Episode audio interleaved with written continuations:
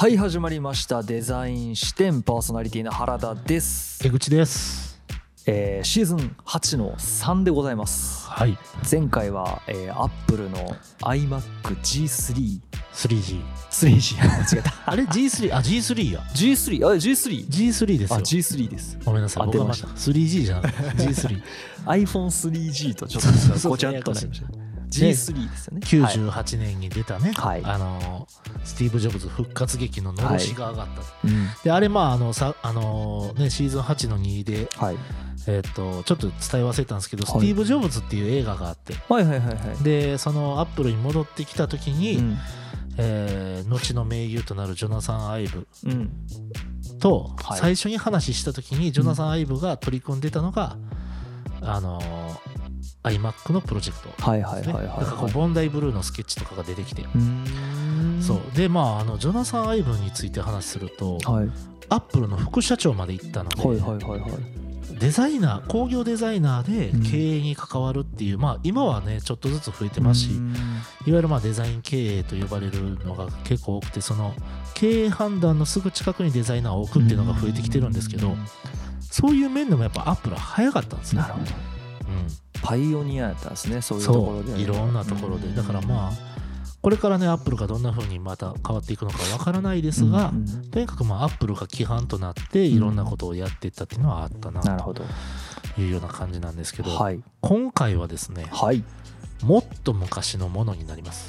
なんやったら僕僕生まれる前にはい。できたものなんでもう出来上がって、まあ、だいぶ成熟してから僕は出会ったんですけど、はいそれは多分最初の出会いがうん。もしその学生時代とかだったらはい。その良さに気づけてなかった。なるほど。けどある程度こう下積み時代とかデザイン事務所とかであのしごかれてた時にこれに出会ったので、うん。なんだこれはと。すげえなと。うん。なるほど。いう。でまあそのすごすごいなと思ったところの視点が多分極めて渋いのではいご理解いただけるかどうかは正直わからないですが。だいぶエグさのフェチズムが出るはいそうですね。感じですね今回は。そうフェチズムが出るのと、はい。多分まあ僕が工業デザイナーとして一番、はい。うーん敬愛というかお尊敬というかまああのまあこういう風になれたらいいなって思う人がこう、うんうん。うん今日はこれで出てきますので。へえはい。憧れの人。そうです。はい。ダダン。ほうこれはですねえっと1960年にうん。発表されたうん。ビツーという会社のはい。606ユニバーサルシェルビングシステムというシステムラックというかシステム棚ほうほうほうほです。壁にこう棚がバーンとつそういてる感じですけど、うん。壁にねあの、うん柱を施工してはい。あの棚柱を施工して、はい。そこにこうガチャッとこうはめ込むはいはいはいはい。タイプのものですね。はいはい。でこれはまあ今も売ってるのかな？D& デパートメントとかでも取り扱いがあってですね、へまあ結構やっぱまあするのはするんですけど、はい。今でもまああそうですね。僕の事務所にはないですけど、はい。プロダクトデザイン事務所はこれを採用してるデザイン事務所も結構あったりということですごいなんかまああの優れた製品なんですが、はい。はい。これ何がすごいかっていうとね、うん。この棚板がすごい。い棚板。これなんでこれすごいか分かります？いや全然わかんないです。えだって言ったらその金属の壁に、うん。こんなん言うとあれですけどその、なんていうんですか？金属の壁にこう、ねバーってあのなんていうの？金属の長い棒を打ちつけて、そこに引っ掛けるシステムってうん。言ったら港南とかでも見たことあるんですよ。港南であの後ろの金属だけ買ってきはいはいはいはい。てそこにはまるようにますあります。木の板で金属引っ掛けれるようにして棚作るみたいなんとかできるじゃないですか。そう、実際僕やったことあるし、うん。なんかそれでしょ？そう。なんだけどこの棚板部分棚、要は棚部分ですね、この棚柱にガチャッとつける構造は確かにあるんですが、この棚がはい。これね原田さんねはいえっ、とこれを紙うん。紙今原田さんに紙を渡しました、A4 の紙もらいましたけどはい。でこれをはい。えっ、と例えばそうですね。こう横方向にこうやってやってください。まあ、今やったから分かるか。縦に曲げるそうですね。あのまあどっち向きでもいいんですけど紙をこう普通に持って、はい、両手で持っていただいて、はい、右手と左手で真ん中方向に力を引き寄せるようにすると、ふにゃって曲がるじゃないですか。曲がります。これ柔らかい。柔らかいです。はい。それを、はい、これそれと比べて、はい、これをこっち方向にやってみてもらっていいですか？折った折った紙を折った紙をこうやって逆ですあ逆違います。むずあそういうことか、うん、えっ、とだから折ってある。折り目を折り目に対して右手と左手であの押す1個の折り目を持って内側に押すと折れにくい。そう。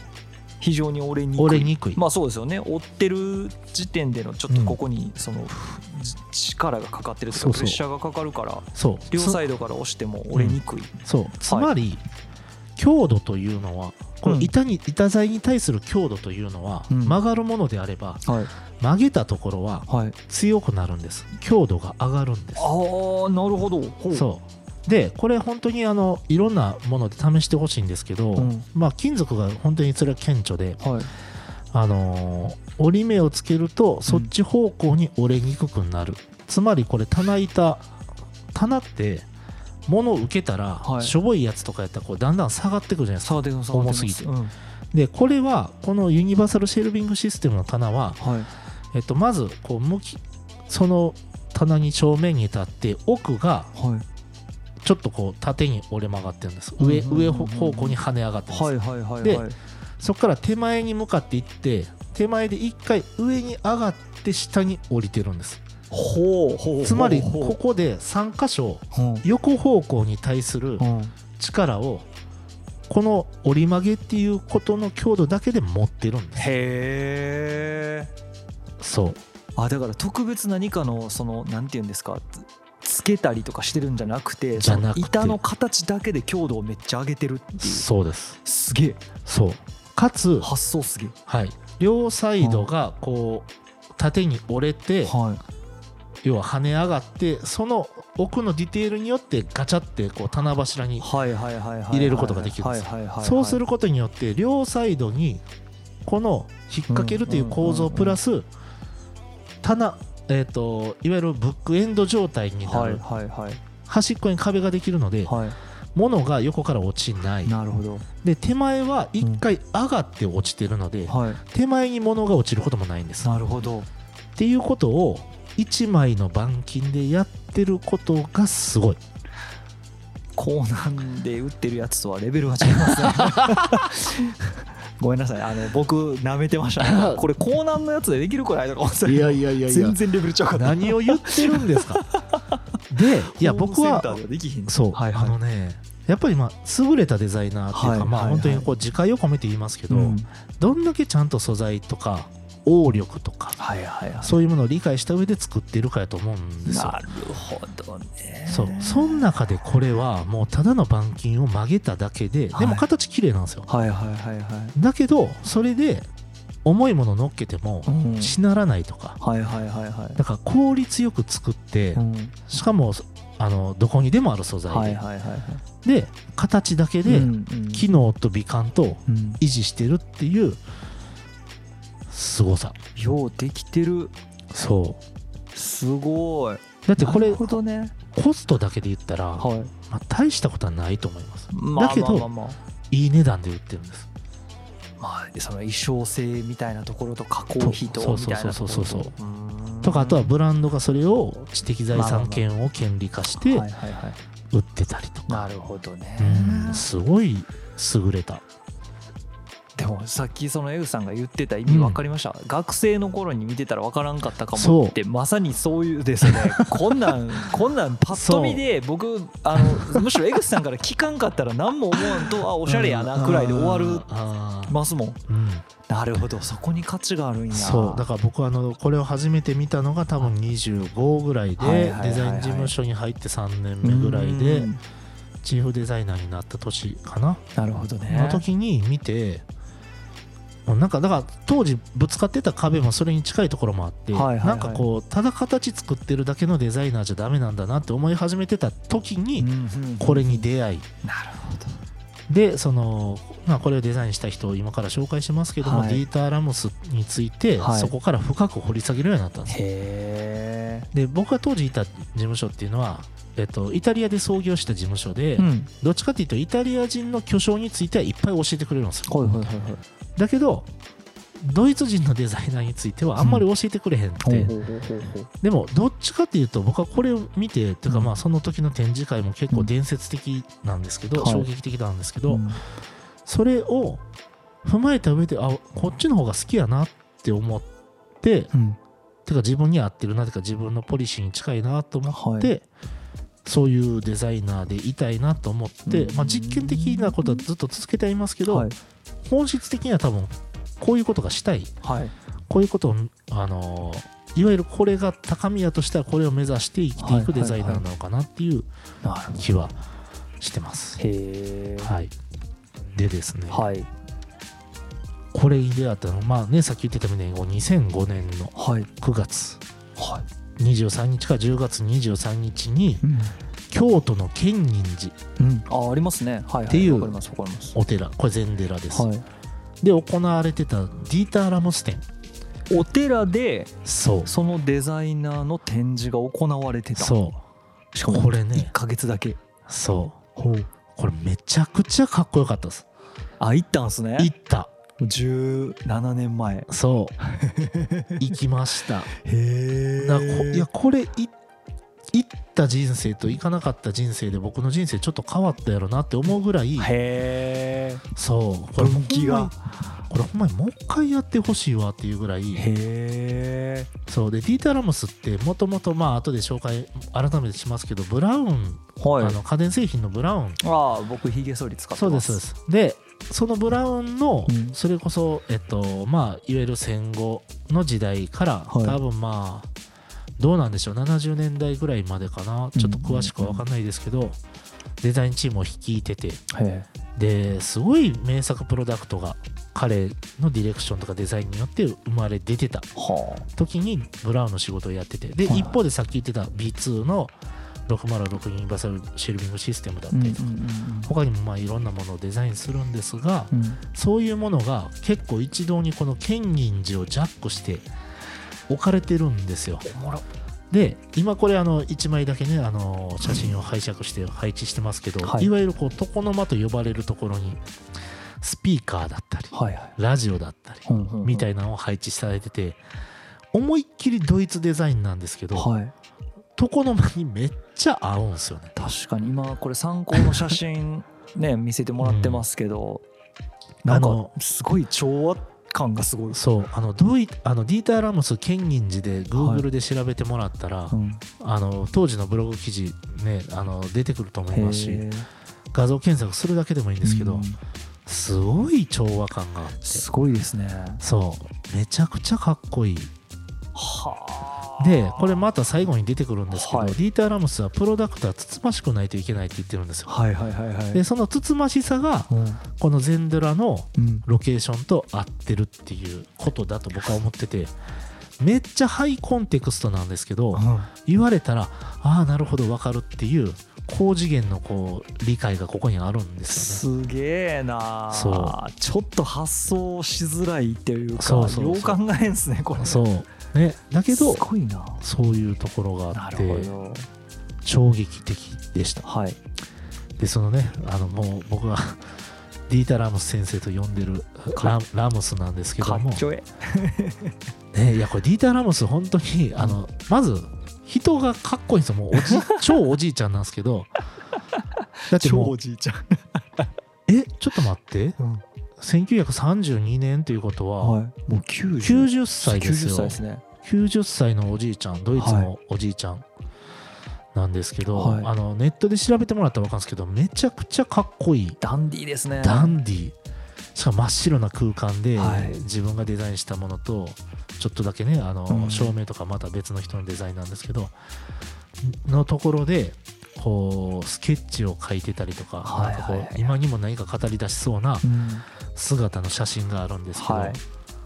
でディータ・ラモスの家うん。も実は有名へでい、まあ、こんな感じであの白のタイル張りになっててはい。日本庭園がついてて結構だからねあ庭園じゃない日本のあ庭園お庭がついてて、めっちゃかっこいいんですよ。でそういうのもラムスっていうフィルムっていうかあの映像ドキュメンタリーがあって、はい、もしかしたら Vimeo とかで見れるかもしれないですお金払えば、うん、で僕はあのもちろんのことながらブルーレイ持ってて、はい、もう大好きですね。大好き、うん、でもあの限定ポスターとかも大体全部持ってて、はい、ラムスオタクなんですね。ラムスオタクなんですけど、はい、あのとにかくそのディーター・ラムスさんのそのいろんなパーソナリティがとてもかっこいいのもあるんですが、はいはいはいはいえーとまあ、ちょっとだけ紹介すると1932年5月20日に生まれてで、まあ、あのご存命です。うんうん、で、えーと、多分何年か前かな？5年ぐらい前に日本でも講演会があって、はい、僕はちょうどその時に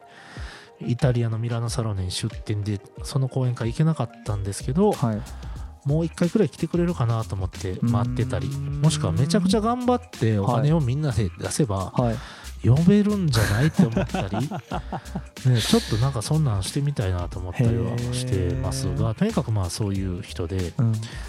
でまあ、とにかくまあブラウン社ですね、はい、とまあ非常に密接に関わる方で、うん、まあ、インダストリインダストリアルデザインにおける機能主義派の人物ですね、はい、とにかく機能的なことを重要視されるという方です。はい。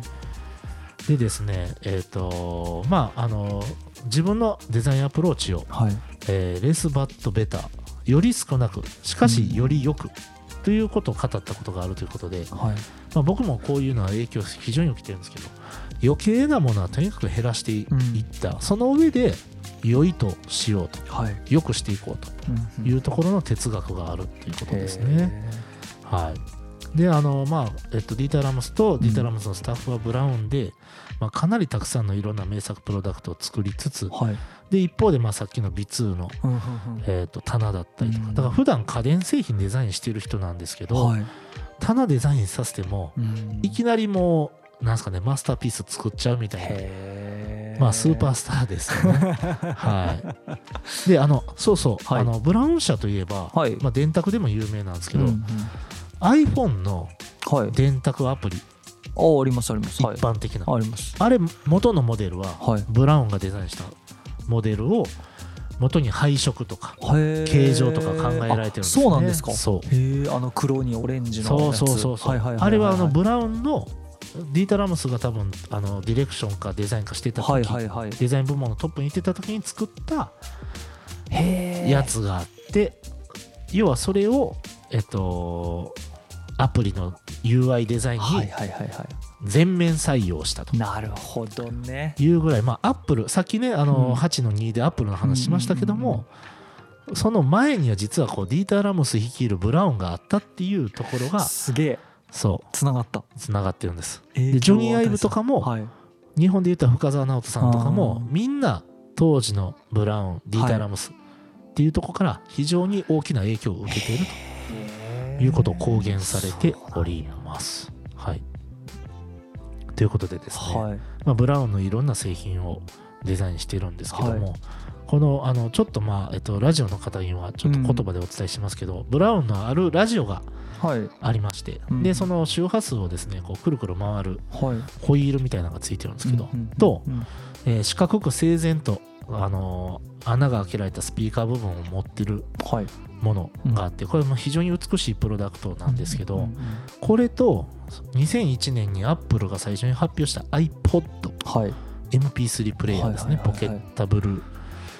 まあ簡単に言ったらウォークマンみたいなやつなんですけどこれ非常に酷似してるので,、でこれはまああの後にいろんなインタビューとかでも言われてると思うんですけど、もちろんこう当時のブラウンの影響を受けてるので、はいえー、とこうなってしまったのかもしれないっていうことは多分あのインタビューとかでも言われてると思うんですけどとにかくその思想が、うん、えー、まあスティーブ・ジョブズだったり、はい、ジョナサン・アイブだったりみたいな人に影響を与えたっていうところで。めちゃくちゃ影響を与えてる感ありますねこれ。でしょう。この画像を見る限り ねいや僕もでも、はい、あの G4 キューブね、うん、あの前回出たやつと、はい自分が昔デザインした水耕栽培機、はいはいはい、後から見たらあれ似てんなって思ったり。まああのあれですよ。あのパクるとかではなく、うん。多分そういうことの思想レベルでいいなって思ったものがね。出てるんだと思うんですけどあもインスパイアされてるんですね。そうですそうです。だってこれ1951年ですから、まあ、すごい40な、43年後にうん。iPad が iPod が出るんですけど、たどり着いた場所が同じやったっていう、うん。かやっぱまあ影響を受けたものが潜在下で出てきたのかっていうことだとは思うんですが、とにかくまあそういうこう多くのインダストリアルデザイナーに影響を与えたと。いうことでですね、はい。このディーター・ラムスのはい。いいデザイン10箇条とこれはまあ工業デザイナーだったら本当に1回はみんな読んだことはあるであろうことなんですが、はいはいあはい。のちなみにあの僕の事務所にこれの英語で書かれたポスターがあるのすっきゃな。で よかったら見に来てほしい。いやいつもねあのはいはい。階段から上がってくるとはい、あのそうですね。1階ぼあの僕の事務所は3階建てで、うん。2階と3階がオフィスなんですね、でうん。ですね。1階がギャラリーなんですけど、うん。まあうん。必ずその階段を僕は2階分2フロア分上がって、はい自分のデスクに着くんですけど、はい。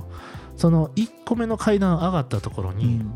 えっと、大体ポスターを置いててはいはいはいはい。その時に読みたいなって思うものをそこに置いてるんへですね、ー。で今はヘルベチカうん。っていう、あのーこれまた後で話しますけど、はい。ある、えっと映画のはい。映画というかドキュメンタリーの、うん。ヘルベチカっていうフォントに対するドキュメンタリーのポスターをそこに掲げているんですが、はい。一時ずっとこのディーター・ラムスのいいデザイン10箇条のポスターをそこに置いてて。でえっとまあ行くたびにはい読んで、はい、って思いながら、うんはい、あのディーター・ラムス先生、はい、今日も頑張りますみたいな 感じでね。で、あの、ブルーノ・ムナーリの本をたくさん読んでた時には、うん。ブルーノ・ムナーリのこうおしゃべりフォークってこう、フォークがハンドサインしてるポスターがあるんですけど、ピンク色の。それを置いたりとかへしててですね、まあ、その普段目につくところにうんよく置かれるポスターの中のうちの一つがこれなんですが、ちょっとこの10箇条読んでみますね。はい良いデザインは革新的である。うん良いデザインは製品を便利にする。うん良いデザインは美しい。うん良いデザインは製品を分かりやすくする。うん良いデザインは慎み深い。良いデザインは正直だ。良いデザインは高級的だ。これは、えっと、まあ、簡単に言ったら古くならないってことですね。はい良いデザインは守備一貫している。うん良いデザインは環境に配慮する。うん良いデザインは可能な限りデザインをしない。うんどうですか？いやなんかめっちゃ基本的なことでありながら、うんすごい本質だけど、うん。最後の10個目だけ解説が欲しい。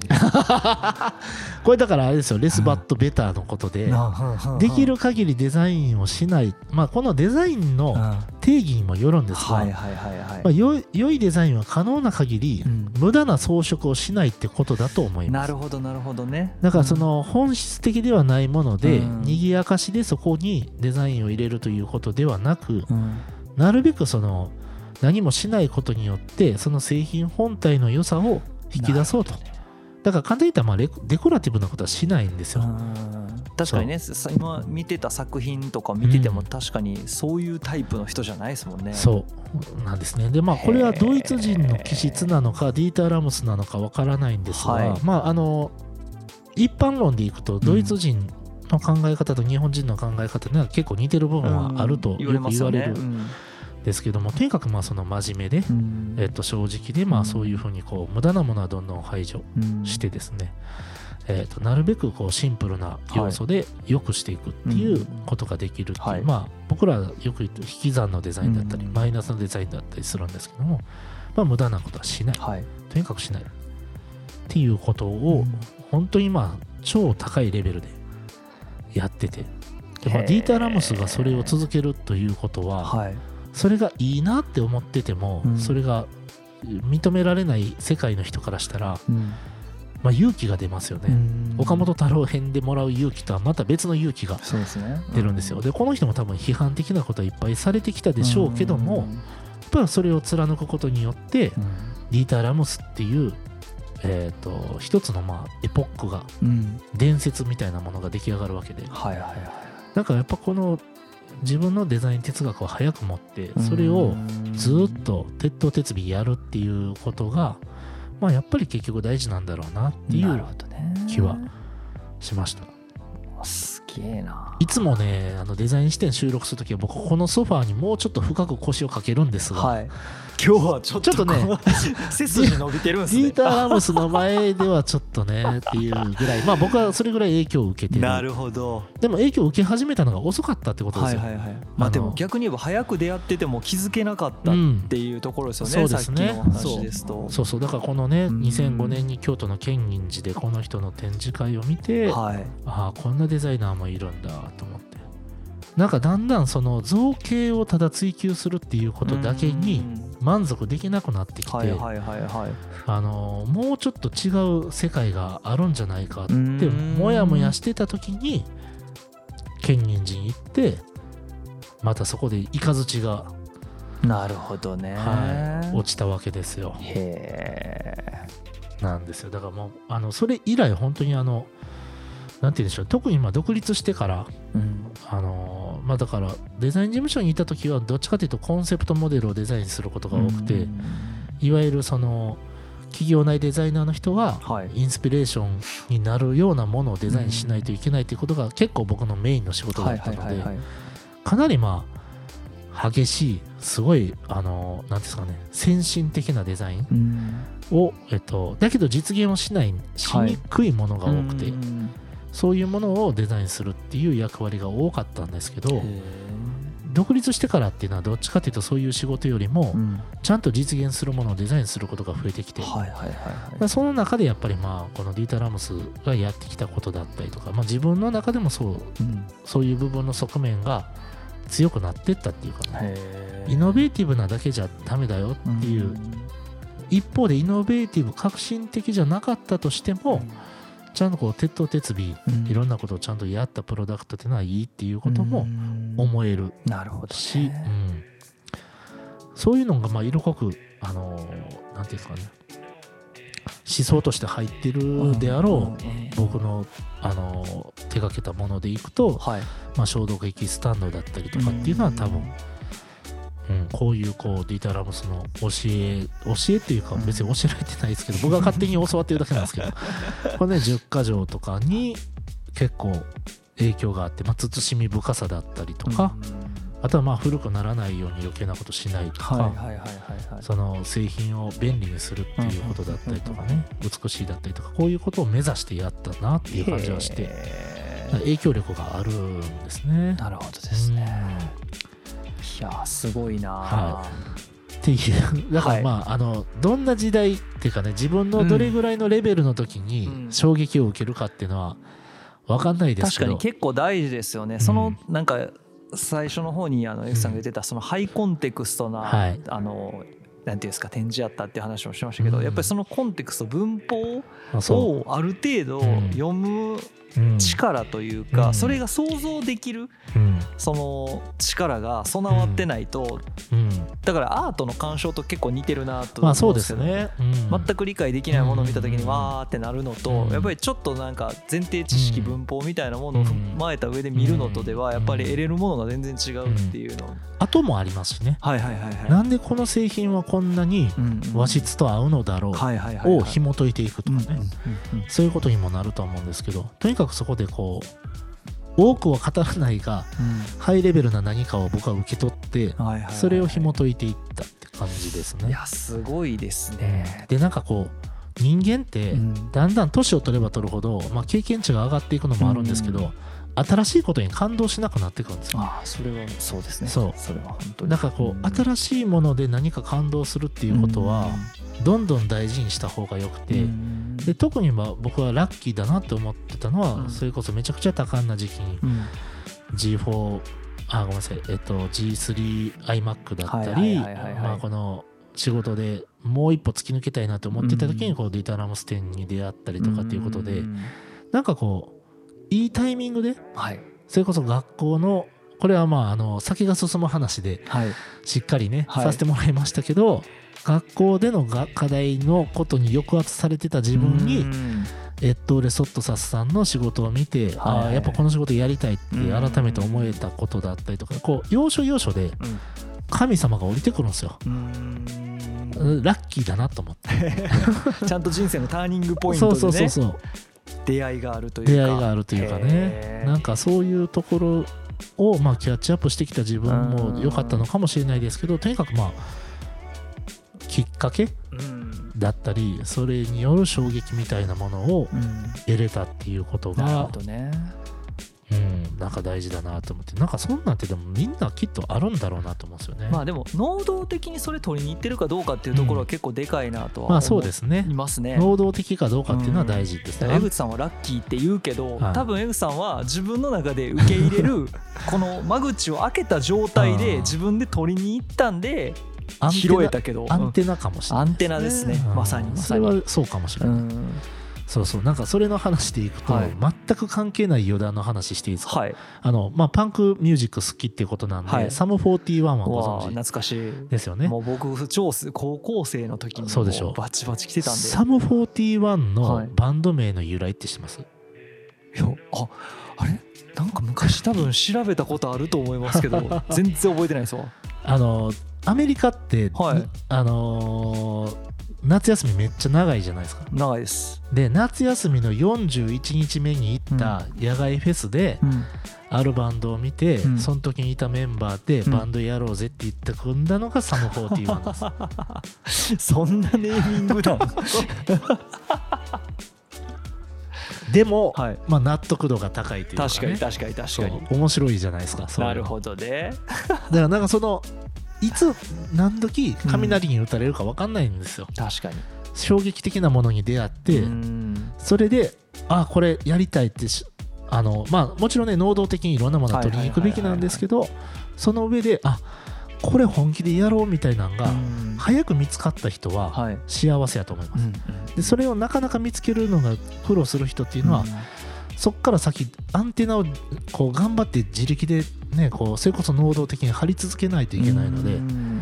だからやっぱ多か多感な頃に出会う何かっていうのを大事にするのは大事かなと思って。なるほどね。で今って情報めっちゃ多いじゃないですか、はいそうですね。どうやってうん。雷か雷じゃないか判断するんやろうとは思いました、確かになんか出会い多すぎですもんねそう。言ったらネットを通じての。もうええわってなるぐらい来るじゃないですか。きますね。でもそんな中でもカリスマって出てくるじゃないですか、例えばビリー・アイリッシュみたいなの出てくるわけじゃないですか。ビリー・アイリッシュ見てとか、うん。ビリー・アイリッシュの音楽聴いて、うん。ビリー・アイリッシュすげえ自分もこんな風になりたいって、うん。なんかすごく青くてピュアなうん。衝動をそこで得ることができるかどうかみたいな。はいはいはいはいはいなんか割とこう引いて見てると、ビリー・アイリッシュの良さも見えへんと思うしそうですね。うん、ただ髪の毛黄緑の人やなっていう ぐらいでとどめるのかそれともなんかそのバックボーンだったりうん。歌詞の内容だったりうん。のめり込んでいく自分からそこにね飛び込んでいくみたいな。なんかそういうのとかかなって思ったりしてなんか、感動をどうやって持っとくかってことですよね、うん、なんかあの原田さんがほらはい、ウェブ関係者の人って割はい。とそういうところあんましないみたいなことうん。なんか当時言ってたような気もはいはいはいはいはい、あのデザイン視点始めるうん、あのきっかけの一つとしてそんなんそうですね。うん。確かにそのウェブっていう、うん。なんかウェブデザインっていうくくりの中で、うん。いや本当にそのトップオブトップとかにいるような人たちとか、うん。ちゃんとそのやってる人もいるんですよ、うん。あのたくさん外部に対してアンテナ張ってる、うん。ただ結構その一時期ほらウェブ業界が稼げるみたいなとか、はいはい。簡単に勉強できるみたいな雰囲気の中で、その要はもうウェブデザインっていう、言ったらこれ音楽で言うと本当になんなんて言うんだろう、青春パンクみたいな くくりの中だけでうんうん完結しちゃってるイコール音楽みたいな。はいはいはい。青パンイコール音楽ウェブデザインイコールデザインみたいはいなはいはいはい。話。でがでウェブしかもウェブデザインに対する解像度もめちゃくちゃ低くて本当にあの衣装制作だけみたいな。ね。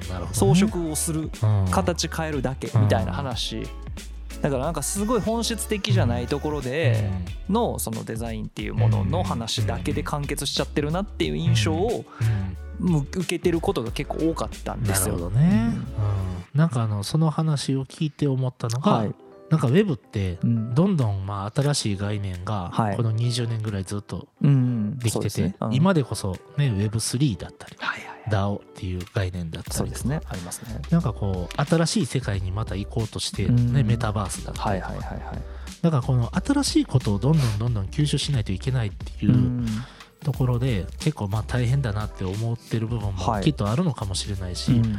なんか新しいさイコール正義みたいな風なはい。世界になってるのかも、知れないなと思って。はい。でなんかフラッシュプレイヤーフラッシュが入ってるウェブサイトで今ほとんどないと思うんですけど、ないね。はい。あのフラッシュをまだ使ってるウェブサイトとかもあるしとかね。はいはいはいはいはいなんかその、まあ、僕らで言ったら工業デザインってまあまあこうなんですかね成熟してしまった世界で、うん。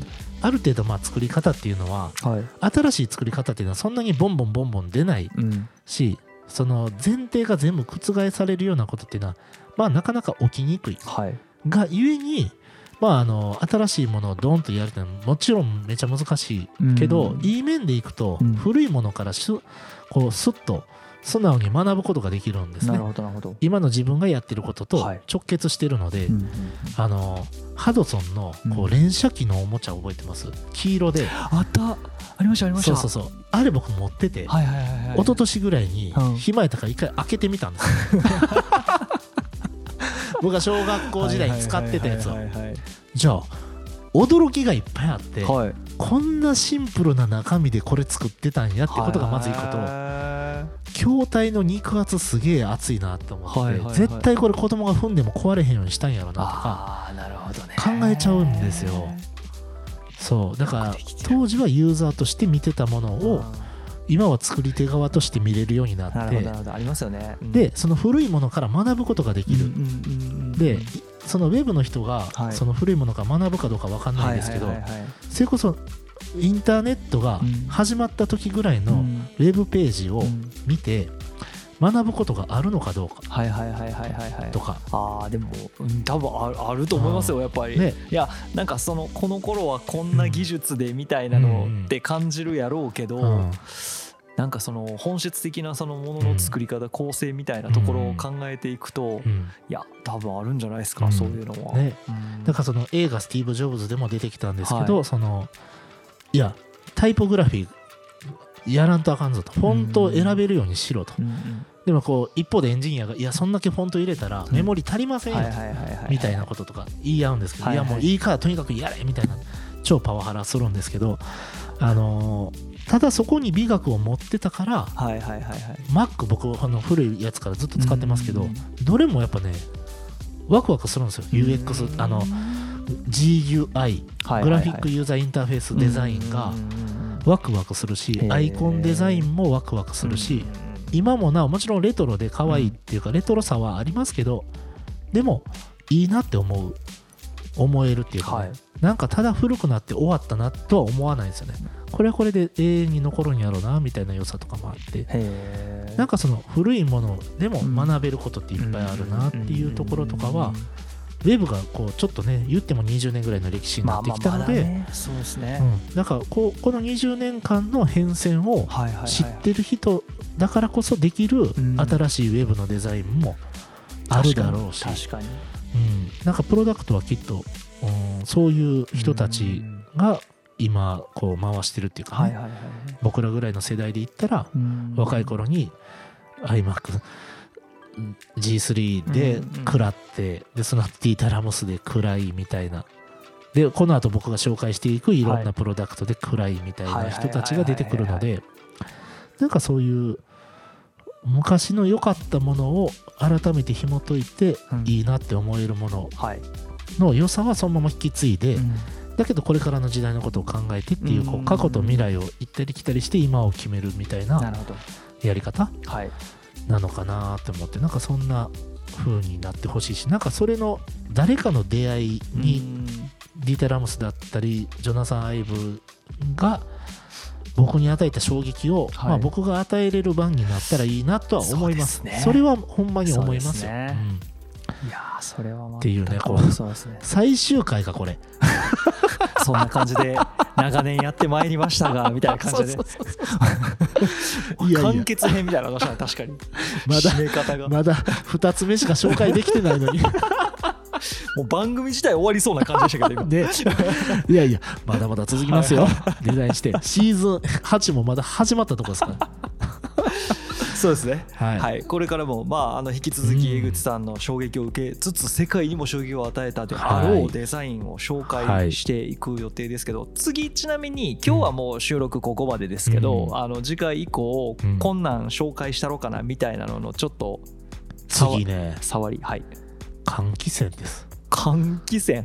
換気扇。ほうほうほうほう。換気扇なのか？なのか。ですでもこれはもう今のヒントでピンとくる人は多い気がします。なるほどなるほど、はい。換気扇といえばあれやなみたいな。そう。へー。みたいなお話。僕は全く想像がついてませんが。